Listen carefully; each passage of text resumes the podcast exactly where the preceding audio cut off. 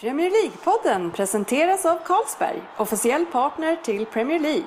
Och Stryktipset, hela Sveriges fotbollsklubb.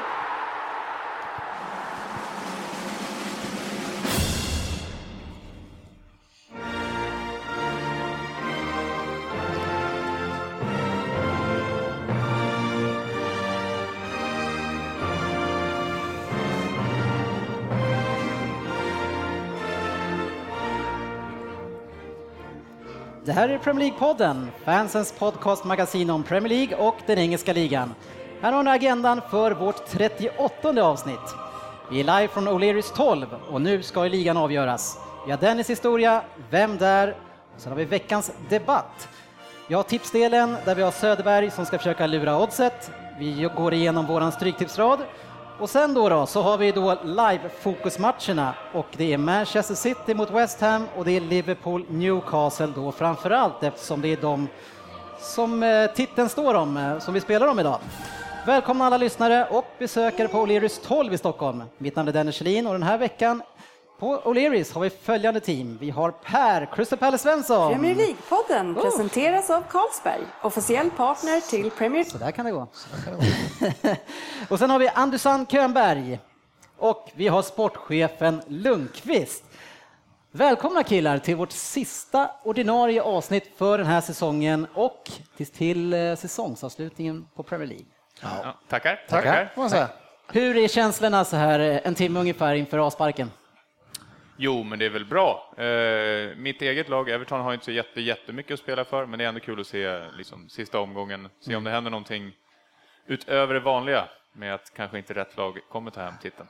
Den kunde ju varit lite mer spännande än vad det blev. Det var ju synd att Liverpool gör det de brukar och fucka upp det precis när de hade kunnat göra något. Så det var ju tråkigt. Fast det de brukar göra, bru- men brukar, de, brukar de vara med i så här länge? Nej, De brukar fucka upp det mycket tidigare på säsongen. Jättekonstig kommentar. Men, vi, men vi har ju eh, Liverpool i ryggen här nu och ja, om vi, vi hoppar in i det där som vi sa precis att vi, ni spelar ju 3-3 mot Palace i eh, måndags var det. Ja. Och ni upp till 79 minuten så har ni 3-0 och det är ja, ganska glada miner ändå. Man ser fram emot en vecka. Och vad händer sen? Nej, men det blir ju en fullkomlig kollaps kan vi väl säga då. Ett, eh, ett bevis på att även på den här nivån så kan man få hjärnspöken antagligen då som spökar överallt. Och ett Crystal Palace som helt plötsligt i mina ögon vaknar till då självklart. Lite med hjälp av Liverpools liksom, Lite. Ja, ganska mycket då. Ja. men ändå, de är inte dåliga Crystal Palace som vi har sagt förut då. Eh, Vissa av oss i alla fall. eh, nej, men det blir helt katastrof och det märks ju det som vi har pratat lite om, eller framförallt då måste jag väl säga Svensson berört att just försvarslinjen i Liverpool har ju klarat sig egentligen i 36 omgångar. Eh, nu höll det inte hela vägen ut den här gången som det verkar då, men eh, Ja, it det- ain't over until the fat lady sings. Precis, det ska spelas om det. Det är ju så här att eh, vi i det här gänget Premier League-podden, vi har en eh, chatt på WhatsApp. Den kan ni ladda ner, den är riktigt bra, som Facebook köpte precis för många miljarder. Men den här är en chatt som går rätt varm kan jag säga mellan oss om veckorna. Och där vi pratar om Premier League.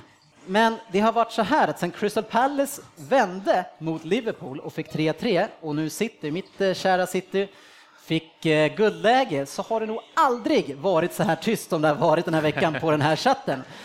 Det enda som har skett på chatten det är att Svensson och Lundqvist i ren bitterhet endast velat tala om City och det hemska med City och det är ju såklart om pengarna eh, och hur de används. Nej. Eh, Men vi har ju haft den här diskussionen tidigare. Ett och vi par ska, gånger. Ja, och vi ska inte gå in på den på samma sätt. Men jag har ett par frågor till dig Lundqvist. Oj, Ja. spännande. Så rakt på sak här. Skulle du eh, vilja byta ut Suarez, Sterling, Sturridge mot Agüero, Seko och Nasri? Nej. Det skulle du aldrig göra, eller hur? Nej. Nej, nej men det... Skulle du byta ut Gerard, Skertel eller Johnson mot Fernandinho, Demichelis eller Clichy? Skertel. Ja, men nu pratar jag om de här, tre, han de här sex, tre. sju mål i år. Så. Skulle du byta ut Framåt. Ger- Gerard? Nej, men det är klart att jag skulle göra det. Nej. Nej. Facit hand. Nej, Jag tro att du nej. kommer till poäng här Ja, nu kommer poängen. För varför detta envisa tjat om de här pengarna? Ja, City har spenderat en jäkla massa pengar på kort tid för att nå toppen. Ja, man har köpt en väldig massa spelare, men det ska avgöras på planen. Och eh, du vill inte byta dina spelare mot våra spelare, så kan vi inte bara lägga ner det här snacket om pengarna och Nej, liksom bara det- prata om det här som händer på planen? tycker det är helt fel resonemang och det är, visst, det är skönt att du tar upp det här, men alltså jag tycker det är helt galen resonemang du kör. Jag menar, ni, ni, ni gör er grej och det är att köpa ett lag som ska nå snabba framgångar nu och det har ni ju lyckats med på ett sätt, så det, det får man väl lyfta på hätten och sätt. Men jag står inte bakom den, den fotbollen, så att, säga, eller det, på det sättet man gör det. I varje fall. Så att, Ja, men det är inte bara pengarna.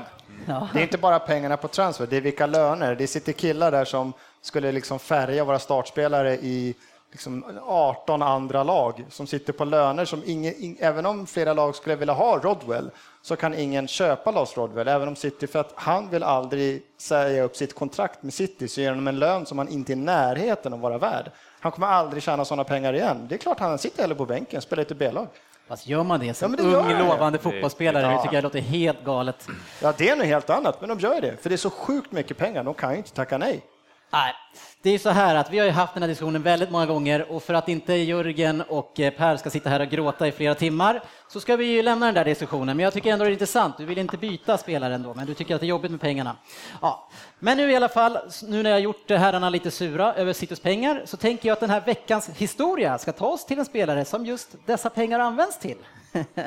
Andy, det är dags för Dennis historia.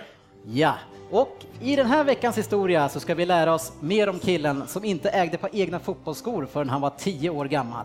Han har smeknamn som Kolossen, Tigen, Eldväggen och Det mänskliga tåget. Vi pratar om den stora legenden från Elfenbenskusten, Gnegneri Yahya Touré. Eller Yahya som vi kallar han. Han föddes i staden Sokora Boaké Eh, och Elfenbenskusten, för ni som inte vet det, det ligger i västra delen av Afrika och är en före detta fransk koloni. Så sent som faktiskt 1960 så blev man självständiga från Frankrike. Och fransoserna hade även kontroll över många andra länder. Eh, Samma år så släppte man ett annat fotbollsland och det var ju Kamerun som också då fick bli självständiga. Det var ju snällt av dem. Eh, Staden Boaké har cirka 650 000 invånare och är ett, en av landets största. Och det var ju så här att Yahya följde sin storebror Kolo Tourés fotspår in i fotbollsvärlden och han gick till klubben ASEC Mimosas. Och det här är en klubb vars ungdomsakademi numera är riktigt känd i eh, fotbollseuropa. Kanske inte just för oss, men definitivt för scouter och klubbar. För vad sägs om Kolo Yahya Touré, Salomon Kalou, Sokora och Eboué? Alla de är därifrån. Och för många av de här spelarna så har den belgiska klubben KSK Beveren varit vägen ut i proffslivet. Och det var faktiskt de som startade den här akademin i Elfenbenskusten och då slus- slussade ut spelarna till Belgien. Och i sin tur så hade Belgien, eh, den belgiska klubben, också ett samarbete och det är med eh, Pers lag! Arsenal. Och det ledde i sin tur till en del utlåningar då till Arsenal. Och det var ju faktiskt så här att Jaja provspelade för Arsenal. Men enligt eh, Wenger så gjorde han ett medelmåttigt intryck eh, och hade ett par provmatcher som gick sådär. Men trots det så ville ju faktiskt, sägs det, eh, Wenger knyta sig till eh, Jaja. Men det hela gick inte vägen på grund av arbetstillstånd som kan vara ett problem i England. Och jag minns i alla fall när jag spelade Championship Manager och sådär, om man inte ville ha en spelare för First Team eller något liknande, då var det svårt att, att få arbetstillstånd. Så det kanske kan vara sådär att man, man fick inte ta in honom eftersom man inte tänkte ha honom i första, ja, första laget. Första uppställningen. Ja, det skulle kunna varit så. Nej, istället så tog Jaja resan bort till Donetsk i Ukraina och skrev på för Metallur Donetsk. Jaja är såklart den största stjärnan de har haft, men Jordi Cruyff har varit där och senast nu, ja, han kanske inte. Men Han har, han har känt pappa i alla Ja, fall. känd pappa. Ja, men i alla fall Mkhitaryan, eller? Ja, bra Ja, han kommer därifrån, väldigt bra. Och eh, ni vet ju att eh, numera så lockar ju Ukraina väldigt många spelare från alla världens hörn tack vare det här med pengarna. Eh, Återigen dessa pengar. Ja. Ja. Eh, Jaja stannade där borta i kylan i cirka ett och ett halvt år, men anslöt sedan till Olympiakos i Grekland och de vann dubben direkt och han hade en stor påverkan på klubben som gav ett enormt eko ute i fotbollsvärlden. Han körde ett mellanstopp i Monaco innan han 2007 kom till Barcelona och det är egentligen därifrån det känns som att vi kommer ihåg honom. Men man ska komma ihåg då att han har bara spelat där i tre år, vilket som överraskade mig lite grann. Och skälet till att det bara blev tre år, det heter precis som i Zlatans fall, Pep Guardiola. Och det var ju så här att filosofen, han, föreslog, han föredrog istället eh, Sergio Busquets och hans eh, ja, lättfallande spelstil som jag tycker. Eh, ett hemskt val i mina ögon, men eh, tur för Jaja att han kom till England och till Manchester City där han fick ett femårskontrakt och en mycket offensivare roll. Och i, i City så vet vi ju såklart att han har gått från klarhet till klarhet och i mina ögon så är han just nu världens bästa mittfältare. Eh, har ni några åsikter kring det kanske? Nej, han är Nej. väl Nej, världens bästa.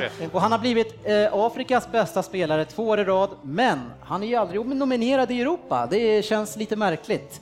Eh, men det kommer säkert bli så här att eh, eh, Jaja kommer höja statusen för afrikanska spelare på sikt nu och man kommer ha större chans att, kunna bli nominerad i Ballon d'Or och andra. Ja, det har ju varit ett par hyfsade afrikanska spelare innan honom också. Ja. George Weah fick ju faktiskt den där. Men varför inte Jaja med nu då? Nej, men han, han måste ju varit med. Sen att han inte var topp tre, topp fyra kanske. Jag tycker det är bedrövligt. I ledtrådarna i veckans Vem där? så döljer jag en annan framstående spelare från Afrika. Och vem det är, det ska ju ni då i gänget här lista ut. Samt även ni i publiken. Och eh, Vem där är våran quiztävling där jag kommer ge er några ledtrådar och ni ska så fort som möjligt lista ut vem det är. Så utmana er kompis i baren eller vid bordet och se vem det är som har bäst koll på Premier League-spelare som det här faktiskt rör sig om. Eh, vi här inom gänget har ju en eh, tävling. Andu, Andy har inte Nej, jag, hade inte, jag är inte uppdaterad. Ah, okej. vi har ju en tävling sinsemellan här i poddgänget och där vi har räknat snitt efter alla omgångar vi varit med om. Och eh, det står så här inför den näst sista omgången. Jag själv har 2,66. Jörgen Söderberg som inte är här idag, han har 2,9. Sen har vi sportchefen har 3,7. Och sen har vi Andy och Per Svensson båda två på 4,3. Så det är fortfarande extremt spännande. Ni nollade sist. Ja, men det är båda två. 4,3-ish kom väl fram till. Ja, det är lite, Ja. lite ish, Ja, men, eh, 3,3. men jag har avrundat.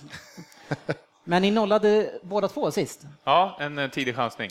Jag Ja. varit för exalterad. Och då blev jag extremt stressad. Det var ändå du som chansade före.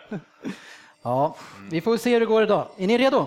Ja. Ja, Yes! Då är det dags för Vem där? För 10 poäng. Tjena killar, lyssnare och besökare på O'Learys 12. Det är jag som är Kodjo. Ja, inte den grymma svenska komikern som ni har mycket i radio, utan jag är fotbollsspelaren Kodjo.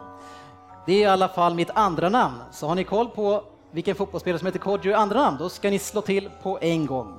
Men för er andra, och kanske framförallt för Andy som alltid tror att han har så bra koll på årtal, så kan jag berätta att jag föddes 1982 i Accra. Det ligger i ett angränsande land till Elfenbenskusten och hade också eh, ett land som styrde över dem och det var i Storbritannien. De släppte dem eh, 1957. Jag gjorde mig till ett namn i U17-VM i Nya Zeeland och redan som 17-åring gick jag till Bastia på Korsika i Frankrike. Efter en del dribblande med min position i laget så fick jag till slut spela som central mittfältare. Jag tog mitt lag Bastia till Uefa-cupen 2002-2003 och min framgång där tog mig till storlaget Lyon i Frankrike. Och totalt sett i Frankrike så blev det 137 matcher och 18 mål. Det är vad ni får på 10 poäng. Hur känns den? Ja, det känns Det var ändå mycket information. Lyon. Ja, det brukar vara mycket på 10 och sen så får man försöka komma ihåg det. Sen sällas det ut, sållas det ut lite där. Ja. Inga hunch? Nej, inte Nej. ens... eh, Då går vi vidare för 8 poäng. 2005 lämnade jag Frankrike för England och då för cirka 280 miljoner kronor, vilket då var klubbrekord för den här klubben. Jag fick tröja nummer fem eftersom Claude hade nummer fyra redan och han hade ingen lust att lämna den ifrån sig. Det är det ni får på 8 poäng. Ja, det tänks febrilt här eller? Ingenting som... Eh, Ja, jag har, eh, jag har, men jag har absolut inga klara besked. Ja, Jörgen chansar där. på 8 poäng. Jörgen Ja. chansar på 8. Jag, jag har väl ingenting, men jag chansar. Skriv ner det. Ja, jag ska se. Jajamän, då går vi vidare för 6 poäng. Min internationella karriär tog fart eh, 1999 i Nya Zeeland i U17-VM och då vann vi ju brons. Och det har blivit hela 52 landskamper efter det och 9 mål för mitt Ghana. Men mycket skador har annars kretsat kring senare delen av min karriär Men när jag stod på toppen av min karriär, då rankades jag som en av världens bästa. Men nu de senaste åren så är jag mer som en som en gång var väldigt bra. Per. Här chansar på 6 poäng. Sluta tjus. Jobbigt. För 4 poäng. Det är bara Ander kvar här. Då. I Premier League så vann jag eh, ligan två gånger. Jag vann FA-cupen fyra gånger. Jag vann ligacupen en gång och Champions League en gång. Och nu miss, misstänker jag att de flesta har lite koll på vem jag kan vara, men att kanske namnet inte har poppat upp ännu. Jag har spelat både för Real Madrid och Milan, men det var i min engelska klubb som jag gjorde mig ett namn på riktigt. Ja, jag vet vem som spelar det här, men eh, det kommer inte komma upp någon namn överhuvudtaget. Ja, jag har gissat fel, så ligg lågt. Mm, det, jag, ja. Eller så säger han bara sådär just nu. Nej. Ja, vi kör för två poäng också. Det var den tuffa managern José Mourinho som tog mig till Chelsea. Ja, att han är tuff, det kan du ju fråga Cristiano Ronaldo om. På hans första match med José i USA så fick Ronaldo en rejäl uppläxning. Han sa till Ronaldo, om du inte vill springa, inga problem, sitt på bänken. Håller du inte med? Inga problem, sitt på läktaren. Eller som nu i Matas fall, bli såld till United. ja, jag blev däremot väldigt populär för min inställning och hårda jobb som tvåvägsmittfältare och var i Chelsea från 2005 till 2014. Numera är jag i Milan, dit alla gamla storstjärnor kommer för att avsluta sin karriär och gå i pension. Vem är jag? Andy, har du hittat något namn? Har jag hittat namn? Det är fel. Jaha, ska vi... SCN skrev jag. Vad har du sagt Per? Är, var det två poäng? Du är klar? Ja, Jaha. Ja, jag skrev också SCN. och du skrev? Jag ska också se. Och ni har alla rätt, grattis! Och grattis ni andra som satte Han igen också. Ja, det, det, det kom Han är jag där bort nu. med helt. Är han där nu? Ja, Det har jag missat helt. Han Det är är utlånad sedan januari. ja precis. fan, han lirar ju Vilken ingenting. jäkla miss alltså. Måste vara skadad. ingen aning. Nej. Jaha, fan vad skönt. Åtta poäng va? Är fan. Ja. Grattis! Ja, Det kan inte snyggt. förbi mig till och med. Nej, det tror jag inte. Ja, det var veckans Vem där? Och vi ska ge oss in i en programpunkt som vi kallar för veckans debatt. Och nu har det ju varit så här senaste veckan att Gerard, han har gråtit ut glädjetårar efter vinst mot City för några veckor sedan då och nu senaste veckan så var det Soar som grät hela vägen från eh, planen ut genom Sellers Park. Och då är min fråga till er kära vänner här. Är detta, eller var detta, Liverpools stora chans att vinna en ligatitel inom de närmsta åren? Jörgen, Eh, ja, det var väl Steven Gerrards i alla fall, är känslan just nu. men Det var inte svara på bra, eller? Ja, frågan. nej, förlåt. Eh, mm, nej. Per? Ja. André? Nej, att du ens funderar Jörgen. Och Ja, jag, men jag, jag, förlåt, jag trodde det, jag tänkte på frågan att jag skulle formulera mig väl. och jag säger också ja. Så då har vi två ja-sägare och två nej-sägare. Vad härligt. Vi börjar med nej-sägare. Andu? Eh, nej, men lite kan det väl vara att eh, de har ju haft en otroligt bra chans med tanke på att några av eh, lagen kanske inte riktigt har kommit upp i högsta standarden, som eh, United framför allt. Arsenal på slutet har väl inte riktigt rosat marknaden. Men eh, de har ju absolut någonting på gång. En eh, lite mer stabil eh, back, så har ju de fortfarande ett brutalt bra fotbollslag. Vilken back är det du ska byta ut? Eh, jag, jag tycker inte att Sakho är någon superback som de ändå köpte in, men eh, ja, jag skulle byta ut honom i så fall. Eller eh, Aggar också. Okej. Ja, vi har ju en till ja-sägare, va? Ja, precis. Nej, men jag är väl inne lite på Anders linje där också. De har någonting riktigt bra på gång tror jag.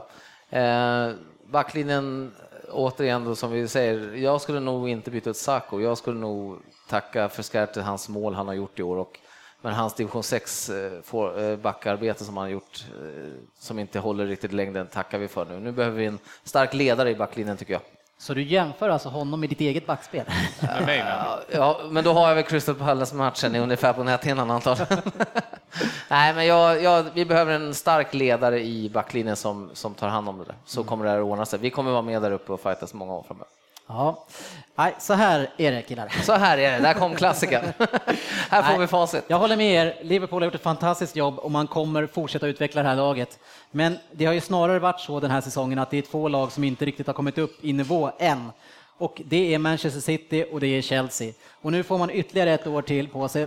José Mourinho får sin andra säsong och eh, Pellegrini får sin andra säsong. Och vi vet att i Chelsea har ju det stora problemet varit och det som eh, vi trodde från början eh, var anfallsspelare, att man inte har en riktig anfallare av högsta klass.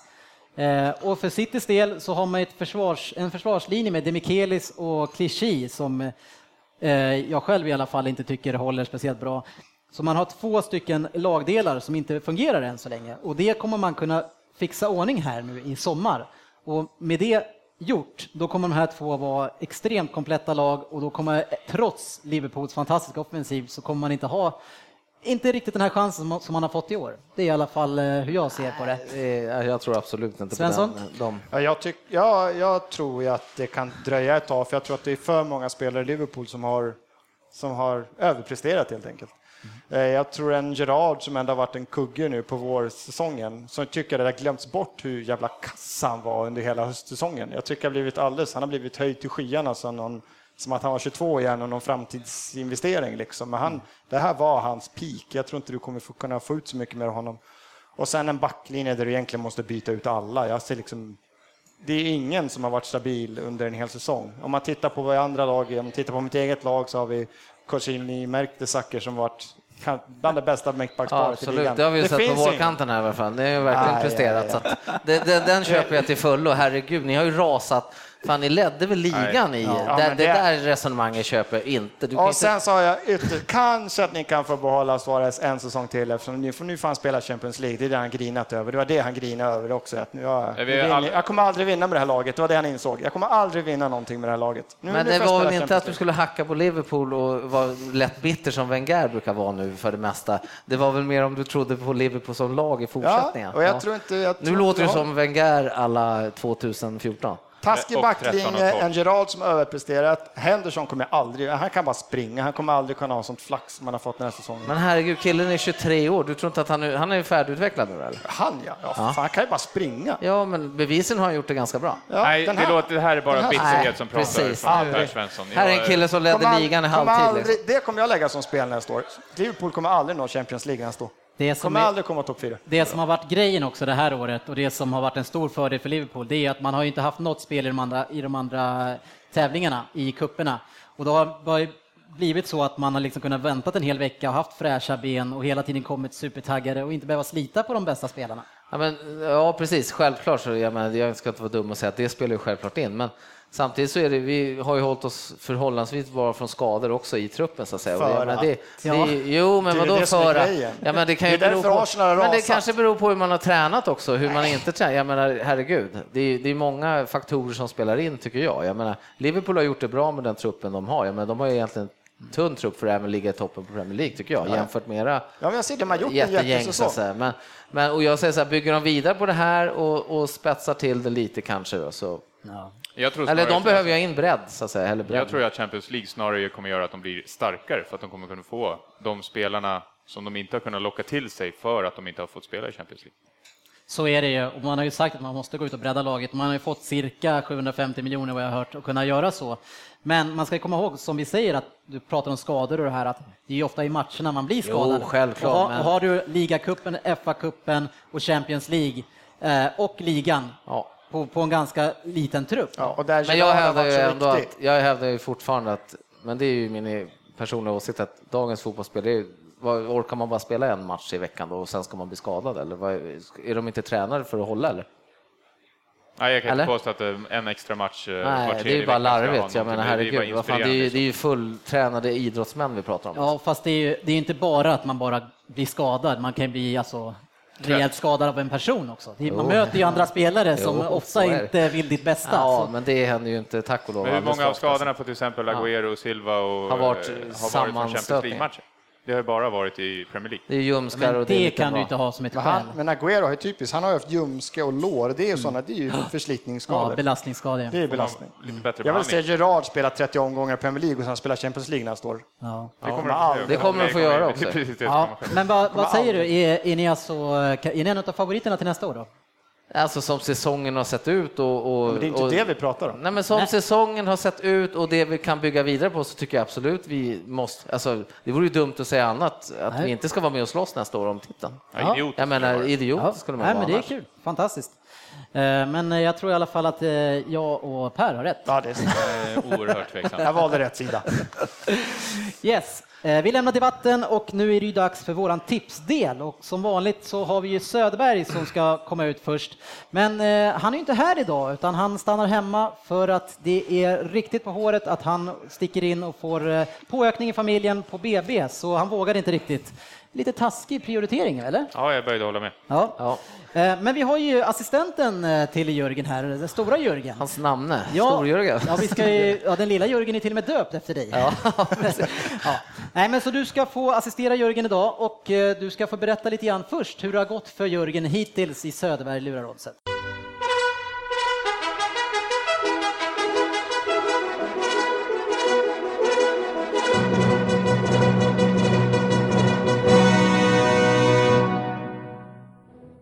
Ja, eh, ställningen eh, mellan Oddset och Söderberg är just nu 6-17 eh, inför dagens omgång. Då. Du väljer att säga förlusterna först. Alltså. Ja, precis. I och med att Det är vi ganska måste, det, Ja, det är ganska bra tycker- att säga det, annars kanske Ja. inte så många vill spela efter. Alltså Oddset har 6 och Söderberg har 17 Ja. vinster. I kassan finns 6 312 kronor och 90 öre Ja. inför dagens spel. Ja, härligt. Och eh, efter kontakter med Söderberg har han eh, dagens spel eh, är ju som följer då. Ja. Han väljer att köra Getafe Sevilla, en etta, och Liverpool Newcastle en etta Ja. till oddset 2,13. 2,13. Ja, och Ja. den sätter ju han sin klassiska, säger nu, röding på då. Ja, Eh, 500 kronor. Ja, så vill ni och vågar ni ta rygg på Jörgen, han har ju cirka då 65 till 75 procents eh, vinstprocent när han spelar, så kanske lägga ett litet spel här på O'Learys. Så det var det. Innan vi eh, tar och drar några vinnare i, eh, i våran tävling här så ska vi snabbt också bara rulla igenom våran stryktipsrad som eh, vi faktiskt då redan har gjort eftersom det var spelstopp igår och det är väl en match som är spelad än så länge. va? En match är spelad. Ja, så du kanske den- kan dra våran rad? Jag drar raden och meddelar vilken som är spelad och hur det har gått Yes, där. tack för det. Då börjar vi. Eh, match nummer ett, eh, Cardiff-Chelsea, kryss 2. Match nummer två, Fulham-Crystal Palace, 2. Match nummer tre, Hull-Everton, tvåa. Match nummer fyra, Liverpool-Newcastle, etta. Match nummer fem, Manchester City-New West Ham, 1, kryss 2. Match nummer sex, Norwich-Arsenal, 1, kryss 2. Match nummer sju, Southampton-Manchester United, etta. Match nummer åtta, Sunderland-Swansea, tvåa. Match nummer nio, Tottenham-Aston Villa, etta. Match nummer 10, West Bromwich-Stoke, 1-2. Match nummer 11, Gävle-Elfsborg, 1, kryss 2. Match nummer 12, IFK Göteborg, Örebro 1-2. Och då matchen som vart spelad igår, match nummer 13, Kalmar-Norrköping. Där spikade vi Kalmar och Kalmar vann väl med 2-0 vill jag minnas. Så den sitter redan. Härligt, härligt, härligt, härligt. Men nu är det dags att eh, ge oss in i de här två matcherna nu som vi ska täcka. Jag tror att det är mestadels Liverpool som kommer att vara på skärmarna här inne. Det är inte så många som håller på mitt City i Sverige. Eh, Men eh, vi kommer att snacka upp Citys match, tror jag ändå, som det är ju faktiskt guldmatchen. Eh, I alla fall den som det måste ja, ske något väldigt oväntat i. Så det kommer att bli mycket fokus på den matchen. Och jag tänker att vi kanske kan börja med att dra lagen som ska spela. De har ramlat in. City ställer upp med Hart i mål, en backlinje med Sabaleta, Kolarov, Company, Demichelis. Den här underbara Demichelis som blir månadens spelare. Jajamän. Sjukt i ett sånt Ja. lag att Demichelis... Ingenting är omöjligt. Ja. Touré, Silva, Nasri, Garcia på mittfältet och Agüero Tseko på topp. Det är ett ganska starkt lag. Ja. Eh, West Ham. Det finns en i alla fall som håller på West Ham här inne vet jag. De har Adrian i mål, en backlinje med Reed, McCartney, Tomkins och Bryan på mittfältet. De som ska göra jobbet idag, Noble, Diame, Downing, Taylor, Nolan och sen har vi underbara Carroll på topp. Det gillar vi. Han kommer stänka in Han gör två idag. idag, minst. ja, och vi eh, tar ju en sån där bred fråga först eh, till Jörgen. Tycker jag. Hur går tankarna inför den här matchen? Ja, alltså alla tummar på West Ham självklart då, som Ja. har några, någon Liverpool-spelare där som har lirat. Man hoppas de har lite chanser kvar, fast det var en snabb sorti där för vissa. Snarare Men... tvärtom skulle jag tro. Nej, precis. Nej då. Men vi, vi, vi snackar inte om det. Nej, men jag, självklart håller man ju på West Ham. eh, Men det måste ju självklart ske till under om de ska kunna rubba på City hemma. Liksom. Det, det är bara att inse det. Jag tycker vi kan stanna där ändå faktiskt. Eh, Och det som du säger, det är ju flera stycken spelare från eh, Liverpool som har hamnat i West Ham. Det verkar vara den vägen ut därifrån. Men hur är det nu då tror ni? Är det positivt för Liverpool eller är det negativt? Känner man lojalitet eller känner man bara att den där jäkla klubben som man inte fick vara kvar i? Vad tror du, Anne? Eh, alltså av de två spelarna som jag gissar, spelade Downing eller? Ja, Downing, det är väl han. Downing Carroll. och Carroll, jag tror Ja, att de bryr sig inte alls om att de har spelat Liverpool, men jag tror inte att de känner en agg. Nej. Eh, de kommer nog göra sin match som det är, men jag tror att de inte är jätteglada över att de fick lämna. däremot. Nej. Jag tror att de hade velat vara kvar och spela i Liverpool. Framförallt Carroll, va? som egentligen det kändes som att han ville vara kvar. Ja, det- och han kom väl aldrig riktigt eh, till sin rätta där, känns det som. Nej, man, Men, varvade eh, ju, man, varvade, man varvade ju lite grann Downing och Carroll i något sorts paket, även fast de inte var exakt samtidigt. Men Downing skulle ju servera Carroll och så skulle man ju göra mål på det sättet. Det men var eh, under den här underbara Daglish eh, Hodgson-eran där när Ja. de insåg att vi skulle gå tillbaka till inlägg och nicka in bollen. 70-talsfotbollen var tillbaka. Vi skulle gå, ta ett steg tillbaka, så då värvade ju de där två. Och Carroll, alltså Downing lämnar väl därhän så att säga, men Carroll kan jag väl tycka, men samtidigt ser jag inte riktigt honom platsa in i dagens Liverpool. Jag ser inte vad han skulle kunna göra i dagens Liverpool heller. Nej, så. inte nu såklart. Nej. Nej. Nej. Men- och det är ju men- därför han inte är där också. Nej, precis. Men det var väl ett panikköp. Det behövdes göra någonting och vi fick pengar över efter Torres-affären och det skulle handlas helt plötsligt. Man ska ju säga att Pengar Car- skulle spenderas. Jörgen. Ja, men Car- ja, precis. Carroll var ju väldigt bra då i Newcastle ska vi säga och bombade in varenda läge han fick. Så, Men får jag bara lägga in det när du säger pengar skulle spenderas. Det var ju pengar vi fick för Torres, så att vi gick ju plus minus där. Jo, men varför var- det tvungen att pa- panikvärvas någon spelare? sen- Ja, men det skulle ju köpas in en engelsman för vi skulle spela eng vi skulle ha engelsmän Ja, i truppen okej. och men bla, det bla, här måste jag ju säga, men vadå? Så bara för att du har fått in så mycket pengar så måste du Sök. spendera allting? Nej, en men då kan du göra det. Hade vi inte fått in de pengarna så hade Ja, men vi inte kunnat spendera in de pengarna. De har ju pengarna. Ja, ja. Fastna Det- inte där. Nej, nej precis. Nej. är Eh, Om vi eh, Citys lag nu då, så är det ju faktiskt så att man har eh, hela laget tillgängligt. Eh, Man har ju haft småskador här fram och tillbaks, men Agüero som har ju varit en del skadad startar då alltså. Ja, Agüero Tseko. Tseko som eh, vår kära Mourinho tyckte borde vara årets spelare i Premier League också. Jag älskar det uttalandet. Han har hur ju många mål har han gjort? Eh, 16-17 någonting tror jag. Det måste väl ändå vara okej för en spelare som inte är en första forward i ett Premier League-lag? Men nu har är ju, första spelare eller inte, så har han ju ändå fått starta väldigt många matcher tack vare att Agüero har ju varit borta. Han har varit borta 15 matcher den här, eh, det här året. Eh, vilket som jag tycker gör eh, Citys prestation att vara i den här fina- finalmatchen som det i stort sett blir idag ganska stor. Man har inte heller haft med sig eh, Company heller, utan det Mikelis har ju fått spela med Lescott eller Nastasic väldigt mycket, som inte riktigt är samma klass. Nej, men du kan inte forwards, alltså deras fyra forwards, alla de skulle starta i typ alla lag. Ja, i alla fall i ditt Arsenal. I alla lag. Det är Liverpool som de inte, annars skulle de starta i alla lag. Ja, jag vet inte fan, ni har Det ju är mycket- Lukaku, alltså det Ja, men Tseko skulle ju gå. Skulle de, de skulle de bänka Men- Tseko om de hade honom? Var Deco, var inte han ganska eftertraktad när han kom till City? Det var många han mål hade absolut. gjort? Ja, ja. Sen är det bara att han kanske inte har gjort Men 60 mål då varje säsong. spelade ju han ju i den tyska ligan och där görs det ju en del mål om man säger så. Det är liksom ju mål handbollsspel. i Premier League. ja. Ja, Ni har gjort Och han gör ju mål så också. att... ja. Han har gjort en helt okej säsong, han är ju inte, def- han är inte årets spelare för det. Men eh, absolut, han har, gjort det, han har gjort det bra. Men han är väl såld redan, enligt dig? Nej, jag hoppas att man ersätter honom med en snabbare spel. ett. Ja, och det gör jag fortfarande. Så då kan vi ta bort hans Du vill 16 ha en bättre kille som fjärde forward Eh. Du nämnde kort där att eh, Demichelis blev ju månadens spelare i eh, Manchester City och det är ju någonting som kanske kan förvåna i alla fall de som inte håller på City. Vad är era tankar kring det? Det är att det är något sorts skämt. City-spel, de har ju röstat, kom igen, Demikelis. Alla röstar på honom. Jag Ah. tycker det är på gränsen att det är något sånt, för så bra är inte Det var väl ungefär som de hade röstat i Norwich, hade alla röstat Ja. på reservmålet, för han keeper. hade inte släppt in något mål. Det känns lite som samma grej. Nej, nu är ni lite elaka faktiskt. Jag skulle säga att uh, Demichelis, han har ju fått lida ganska mycket för att City har haft ett ganska högt försvarsspel. Och då har det ju, eller också att många mittfältare skiter i att försvara överhuvudtaget. Och då har han blivit utelämnad ganska många gånger och mot en snabb spelare, ja då ser han lika bra ut som Per Mertesacker. Så eh, inte bara på honom, men det som man har sett med Demikelis, det är att det som han har som faktiskt inte Company har, det är att han kan dirigera det här försvaret och det här laget på ett fantastiskt sätt och det gör han riktigt bra. Och det kan ni, om ni tittar på den här matchen eh, så kan ni ju titta på det, hur mycket han gestikulerar och styr och ställer, medan Company är mer en impulsiv spelare som verkligen går på järnet och har en fantastisk eh, Ja, han har en fantastisk leverans på allt han gör egentligen, men inte lika styrande i laget. Så det är, jag tror att man, om man sitter där i- på arenan och ser Demichelis eh, varje match från eh, liksom, från sitt plats, då ser man nog det här ganska mycket.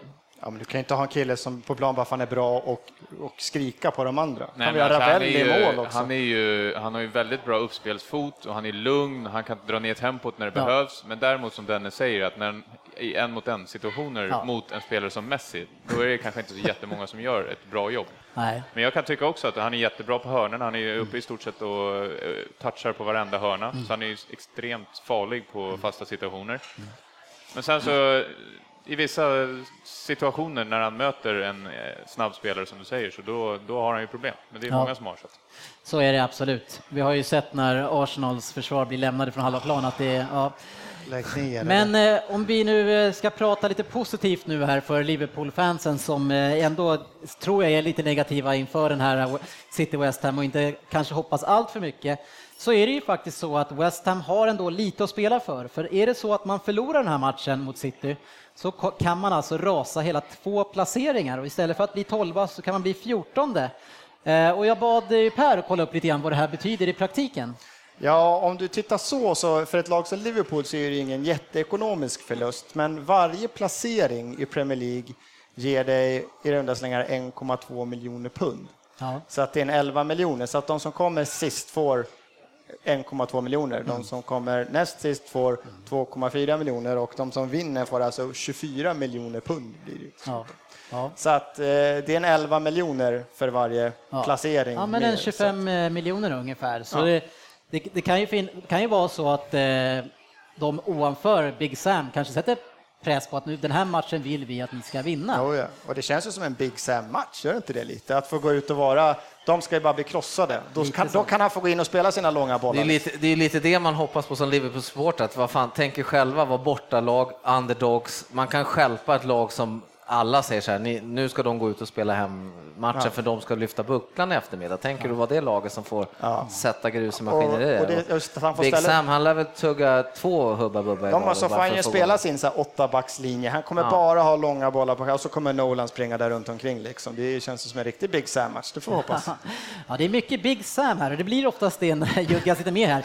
Så jag gjorde en liten neddykning i vem Big Sam är. Eh, Det kan ju vara kul eftersom du ska säga Ja, Big ja. Sam hela tiden. Så. Och det är så här att han är ju då en före detta spelare som spela, spenderade mycket av sin karriär i Bolton och där var han en stor och tuff försvarare. Ingen shocking news där. 1,91 centimeter igen och han spelade 442 matcher i Premier League och gjorde cirka 30 mål. Men som coach så har han aldrig riktigt haft någon hög vinstprocent utan 43 är där han har toppat.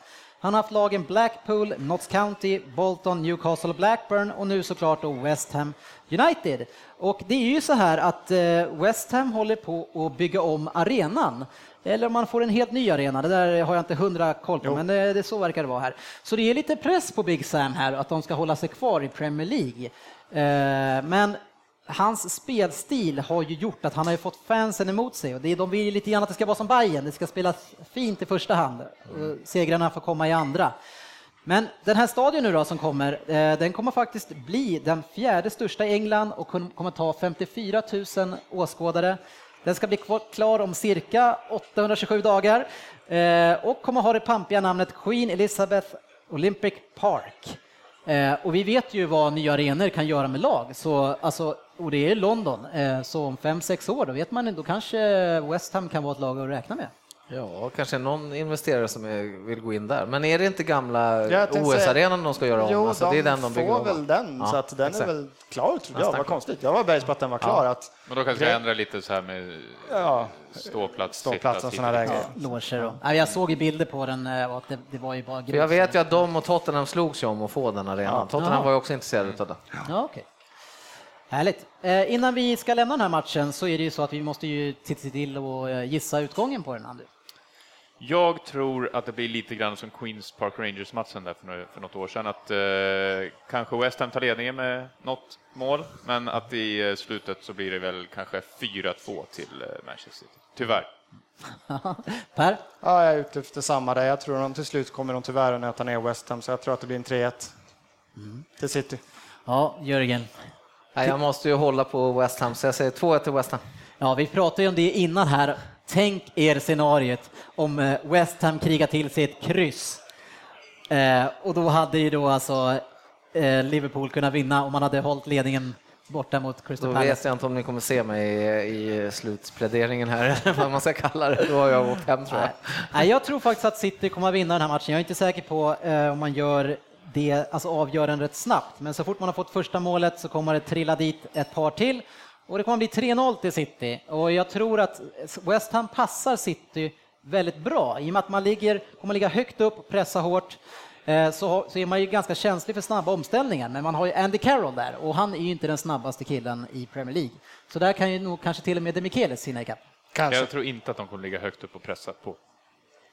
Att City kommer göra det. Nej, du menar att West Ham kommer nej, ligga högt upp City? Nej, nej, nej, utan de kommer försöka med omställningen, men det finns ingen eh, riktig speed i omställningarna. Kontra med Nej, Andy Carroll. 3-0 tror jag att det blir, men Nej, nu eh, lämnar vi den matchen och eh, vi ska kort då också snacka upp eh, Liverpool mot Newcastle. Och vad har vi för uppställningar där Per? Där har vi också väntat. Det är Mignolet mål. De har Johnson, Flanagan, Skertel och Agger i backlinjen, så den gode Saku är inte med i uppställningen. Vi har Gerard Allen, Henderson och Sterling, Suarez, Sturridge. Så offensivt ser det bra ut.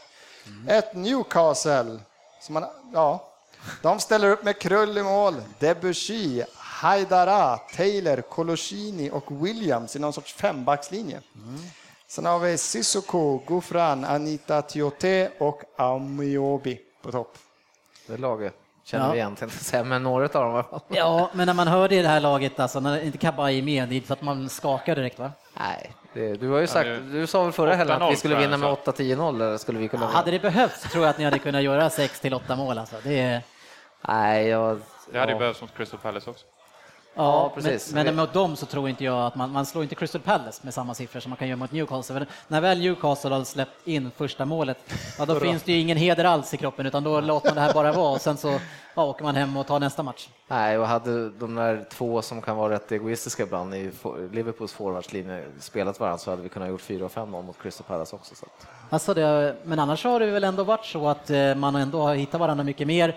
Men det skulle kunna vara så här att eh, när Suarez gör mycket mål så är det lättare för han att lägga ifrån sig bollen. Nu när det har gått lite trögare, då kanske han mer vill komma alltså, Det var igång. därför jag varit otroligt glad när han hängde mot Palace, för då tänkte jag nu, då är inte han så jäkla att han ska göra mål, men eh, de hade ju någon chans där att göra 4 och 5 mål, men de Mm. vägrade, då skulle han skjuta från 90 graders vinkel eller någonting. Och, Ja. ja, jag blir galen på sånt där. Alltså. Ja, men vad, men vad avslut, avslutningsvis, vad, vad, ska, vad kan vi säga om Newcastle och det här ihopklappningen? Vad hade man, sex eller sju raka förluster innan man nu tog i Cardiff hemma?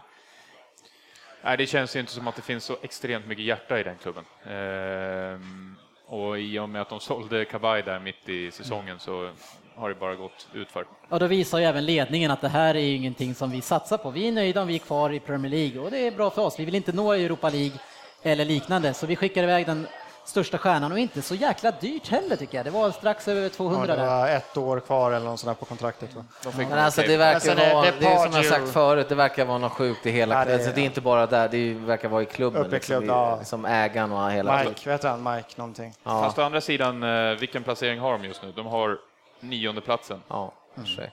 Det känns som att de kunde inte komma så mycket högre upp än så. Ja, om de hade vunnit en 2-3 av de här 7-8 sista matcherna. Men ett tag spelade de ju rätt trevlig fotboll vill jag minnas Ja, ja. att vi såg och de var liksom ändå med där och man tyckte ändå fan Newcastle är farlig hemma eller borta. Alltså, Det finns ju sköna men nu är de ju helt, som du säger, man vissa, koll- de bara bryter ihop liksom. Om man kollar på de lagen som ligger före så ska de inte ligga före någon av de lagen igen. Nej, så kanske det är, men, men eh, om vi tar ett lag som United till exempel så hade man bara ha- haft Kabay kvar i laget, då kanske man hade kunnat varit uppe i den nivån i alla fall. Ja, att, och sen är Ja. de två poäng före Stoke. Så att, Stoke det borde vara ett större. Men Alan Pardew kan ju inte vara kvar. Ja, men grejen är ju så här att han, ja, han har ju fått världens längsta kontrakt, så annars hade han flugit för länge sedan. Det är ingen som har suttit kvar så länge med så många förluster i rad i deras historia. Men om man signar någon för sex år, ja då, då är man där. Då är man fast. Om man inte säger tränare för United. Ja, och, men då som tränare skriver på en klausul att om jag inte når, eh, Ja, det, Champions League, det sägs att det ska finnas samma i Pardews kontrakt. Visst, han har fått sex år, men vill vi sparka dig efter två så får du Men, fortfarande men bara... vadå, Men- till Champions League? Om, om vi vill sparka dig efter två år så får du fortfarande bara ut typ två år till i lön. Sen. Sanningen du säger också, frågan är ju så här, vad, vad får han för ingångsvärden att jobba med undrar man ju också. Så här. Får jag tid och jag vill bygga laget runt Caballé. Ja. men honom ska vi sälja nu för 200 miljoner, för han har ett år kvar på kontraktet. Du får köpa in någonting annat istället. Jag menar, jobba under de premisserna måste ju vara värdelöst som coach. Nej, ledningen eh, visar ju inte någon, någon ambition alls Nej. och det är såklart inget roligt då. Sen har man bara fransoser utan något sorts hjärta för föreningen och landet och alltså ligan. Ja, då kan, då kan det nog kanske bli så här, man spelar för sin egen skull i stort sett bara. Ja, lite som För du har ju mycket hjärta här i landet i Touré, Silva, Nasri, Garcia, Di Micheles kompani, Kolar och Zabaleta som växte upp och hållit på Manchester City. City. Men man har en, en ledning som sätter upp tydliga mål. Vi ska vinna Höga Champions löner, League. höga bonusar. Så, det vad det Vinner handlar den om. matchen så får ni lite mer pengar bara. Nej, vi har stora, stora sportsliga mål i Manchester City och eh, skulle vi vinna idag så är det alltså andra titeln på tre år, vilket som ändå är fantastiskt för en sån, eh, alltså så snabbt som det har gått för det här laget att komma upp ändå, tycker jag. Ja, Ja, du kommer aldrig få medhåll från oss. Nej, Det jag kan du bara lägga ner. det. Med, dem, med, det, med det degos ni har lagt så ska man ha de framgångarna Så har ni, missat, ni har missat en av de tre sista. Så kan man. Avslutningsvis då, ska vi tippa den här matchen också? Liverpool? Ja. Eh, ja, men her, herregud, jag brukar vara försiktig, men nu är det hjärta, så nu bränner vi av det här. Så 4-0 till Liverpool säger jag då. Ja, det är en klassisk, eh, jag tror nog också att det blir 4-0. Jag tror det räcker med tre då. De Nej. blir, de blir nedslagna i paus när City leder med två. Jag chockar och säger 2-2. Amiobi gör sin sista stormatch i, Si- i Och City torskar. Ja, det hade varit fruktansvärt. Nej, men eh, vi rundar av där, för nu är det dags att börja ladda inför de här matcherna. Tack för oss så länge, så ses vi i halvtid igen. Ha det fint! Hej! Hej, hej!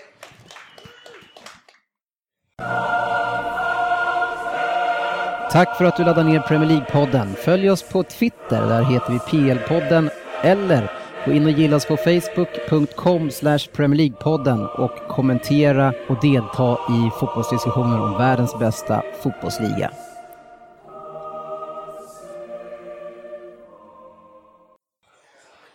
Sådär. Yes, första halvleken är avklarad på sista matchen för året i engelska Premier League. Okej, yes. Ah, jag tänker att eh, vi börjar hos mannen med de tunga axlarna just nu, eh, som har följt matchen borta i Liverpool. Och vad är det som har hänt, eh, Jörgen? Ja, det verkar som att kollapsen fortsätter från Crystal Palace. Nej, men det är, Liverpool tyckte jag hade tagit taktpinnen första 20, absolut. Suarez fick ett mål bortdömt faktiskt, en frispark fick han med sig. Eh, Han vart fälld och sen så slog han den snabbt, men eh, Phil Dowd heter han va, tror jag, blåste av av någon konstig anledning, vet jag inte riktigt om inte bollen låg still eller vad. Och sen typ eh, någon minut senare så går ju Newcastle upp och gör 1-0 då. då. Eller de gör ju inte 1-0 utan det är ju vår gode vän Skertel som gör sitt, jag tror, jag tror han har gjort minst fem självmål nu va, i och med det här. Sju framåt och minst fem eget tror jag. Ja, Hur, hur, eh, hur lyckas man med det egentligen? Det är, jag ska, alltså är han eh, bra kompis med Richard Dunn kanske? Han har Ja. också haft, det, är, det, är konstigt att det, där, ja, men det är konstigt att vissa spelare drabbas utav det här. Carragher var väl rätt så vass på det där också, eller? Ja, fast inte som, det här är extra. Jos Hojfeldt, han, han, och gjorde inte sin grej i. Premier League. Jos Hojfeldt. Han fick väl bara spela fem matcher och gjorde typ tre självmål. Nej, det är helt sjukt, som du säger, hur lyckas man vara i de situationerna? Nu var det väl knäskålen in liksom och Ja. den studsar verkligen så här snyggt förbi Mignolet också. Så att det... Men sen har Newcastle haft någon chans. Nu hade ju Sturridge en fruktansvärt nick som man ska sätta i 40 som de ska göra 1-1 på där. Så att, men nej, det ser lite krampaktigt ut tycker jag, Liverpool. Det är nästan lite så här att Har de gett upp? eh, nej, jag, jag vägrar säga att det är jätteupp, men det ser lite, Uppgivet lite ut? uppgivet ut. Om man Undrar om grabbarna går in i paus, tar upp mobilen snabbt innan coach kommer in och bara ah, det är lugnt, City leder, skit i det nu. Nej, det tror jag inte. Men, eh, nej, men det ser lite krampaktigt ut och lite uh, små uppgivet. Ja. Eh, matchen som vi har eh, fokuserat mest på det är ju City mot West Ham. Och där kan man ju säga också, om man pratar om krampaktigt, att eh, Manchester City har ju gått in i den här matchen eh, eh något som tror jag ska vara en kontrollerad press, men det har varit väldigt mycket nerver på det här laget och det syns ju eh, framförallt på att de tre stycken mest bollskickliga spelarna, och bland annat då Nasri och, och Silva, väldigt mycket enkla felpassningar som man normalt sett inte ser och det är trots att man möter då ett West Ham som backar hem rejält eh, och lägger sig med sju, åtta spelare minst utanför straffområdet och som spelar backar och utan press och så missar man ändå de här ganska enkla passningarna så man såg ju att nerverna verkligen var på utsidan på City. Ja, Det måste vara svårt också att möta ett lag som har nio mittbackar på plan ser det ut som. Det är, bara, en- det är, en, det är en köttmur där verkligen, så det är inte jättelätt. De, de försöker locka upp dem, men de kommer ju inte upp. Nej, vi minns ju ganska nyligen eh, eh, så var ju West Ham och spelade mot Chelsea och gjorde samma sak och fick 0-0 till slut. Så så länge inte City gör sitt mål så finns det ju en chans ändå. Men problemet är ju för, för West Ham, det är ju att när man ligger så lågt och sen måste ställa om snabbt, ja då står ju City med Dimikelis och man står med Company och väntar och ofta också Garcia och då har man bara Carroll ja. framåt som då själv ska göra en omställning. Ja, det, det, det, är svårt då alltså. Det går ju raljera över det, men det är lite halvlarvigt att ställa upp så lågt och sen så har man en, kanske två, men de har ju bara Carroll. De kan ju omöjligt göra någonting. De kommer ju aldrig komma framåt. Nej. Nej. nej. Nej, det blir ju väldigt mycket eh, kantspel och, som City försöker komma, komma runt med och det är som vanligt eh, Sabaleta och, och Kolarov, som jag uttalar i alla fall, eh, som kommer runt och fina inspel eh, som vanligt båda två och skapar en, i alla fall en del chanser. Ja, det är väl en jättebra match för Kolarov, som ja. jag uttalar det. Eh, där han får ligga högt upp i banan, han får slå sina inlägg och han har ju en grym vänsterfot. Så att... Ja. Han var nära att sätta ett långskott där också. Ja, och apropå hans långskott, nu, nu är jag, vi kommer in på snart att City har ju gjort mål såklart i den här matchen, men den spelaren, så fort han får en chans att skjuta eh, på, egen, alltså på offensiv eh, planhalva från mitten, då skjuter han. Men han skjuter ju bra också. Så. Ja, fast man kan ju välja att skjuta från 50 meter eller kanske från 20 när ja, men det, Han har säkert, eller det skulle man göra, har man en sån bra skytt när du möter ett sånt lågt försvar, för det, ja, nu blev det målet, det är också ett långskott, du måste ju skjuta. Ja, fast återigen, Kolar... det där var precis utanför straffområdet. Ja. Kolarov, bara han... Men det är ju nära. Ja. Det är ju räddning nej. ut. Ja, nej, han, han skjuter lite för mycket, men, men Säljer han också. Köpa en ny vänsterback, va? Ja, gör det. Köp en ny.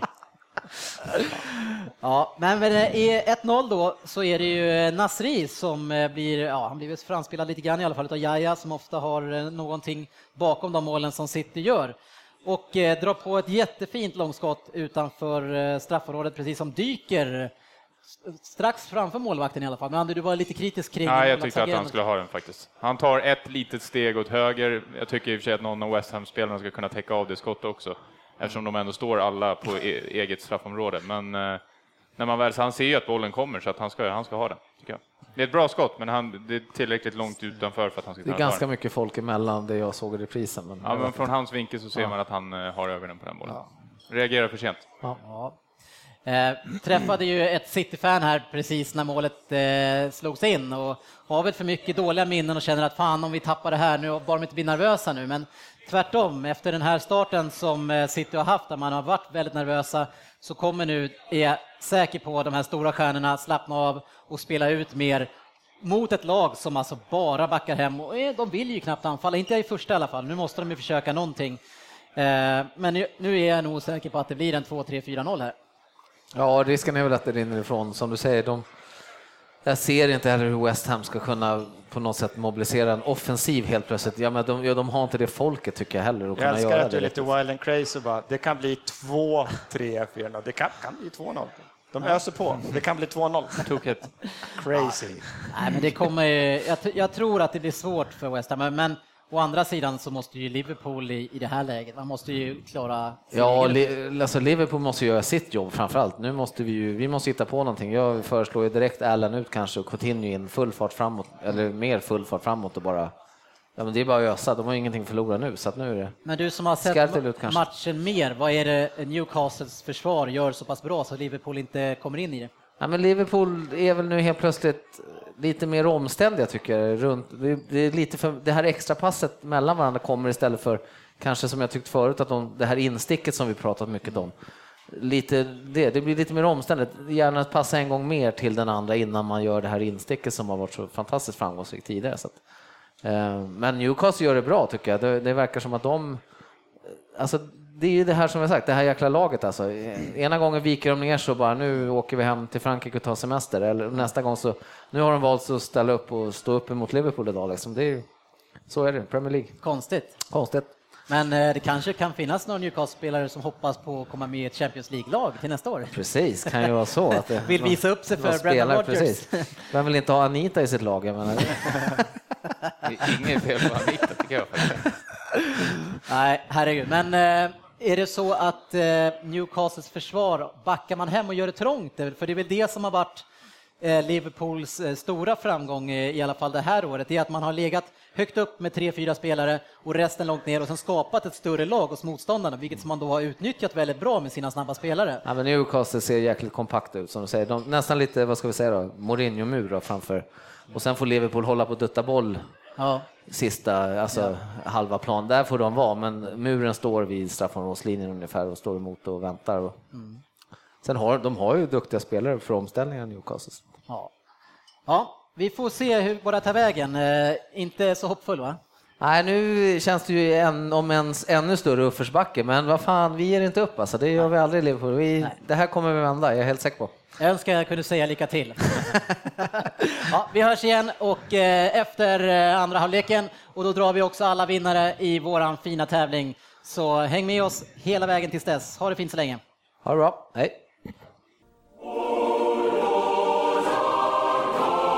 Tjena, det här är Rami Shaban. Jag tycker att ni ska lyssna på Premier League-podden.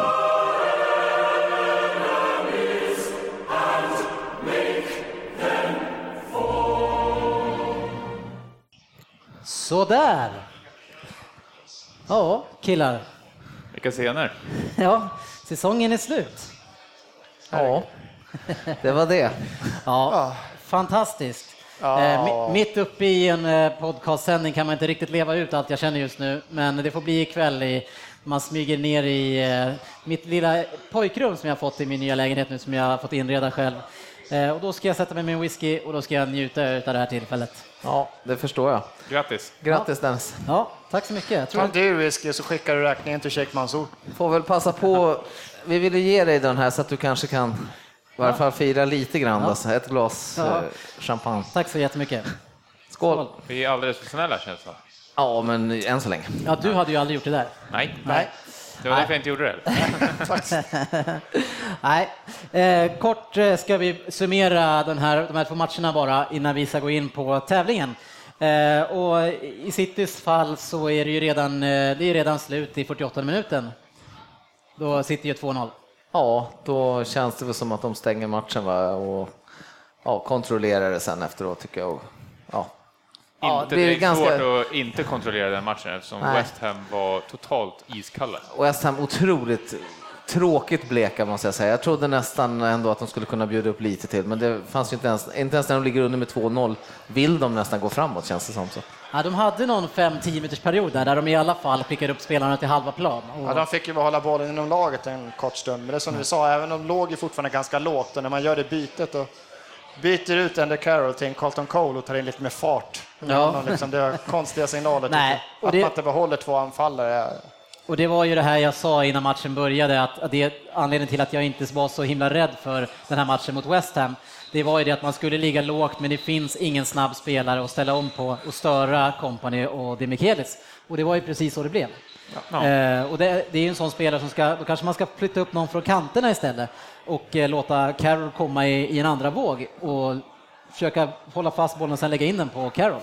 Men eh, Nej, men det fanns ju inget intresse överhuvudtaget att spela boll kändes det som från West Hams sida. Nej, det var väldigt blekt, men eh, å andra sidan i Liverpool så, eh, så skötte man i alla fall sitt. Ja, precis. Till slut så, så tog vi tag i taktpinnen där och såg väl ut som det gjorde, att vi har mycket boll och så. Men sen två fasta situationer då, 63 var och 65 tror jag. Eh, Två fantastiska frisparkar utav Gerard då, som resulterar i mål. Agger och Sturridge får in en boll till slut. Då. Så att, eh, vi gör ju vårt jobb då, 2-1. Eh, Mycket möda, men ändå en seger och en bra avslutning. En skön vinst på en avslutning på säsongen. Då.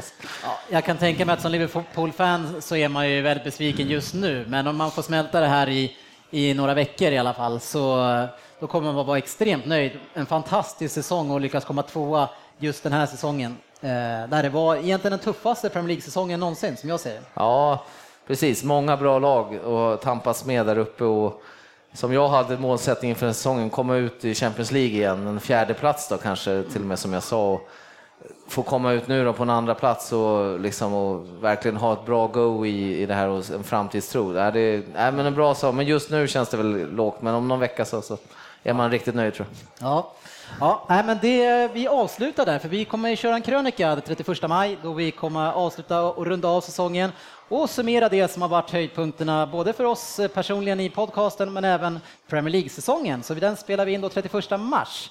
Eller mars, maj. det var allt för ikväll och i eftermiddag. Hoppas ni har haft det trevligt här med Carlsberg och O'Learys på Carlsberg Viewing Party. Eh, jag får tacka för oss, Premier League-podden, för att ni varit med oss. Hoppas ni får en fortsatt trevlig kväll.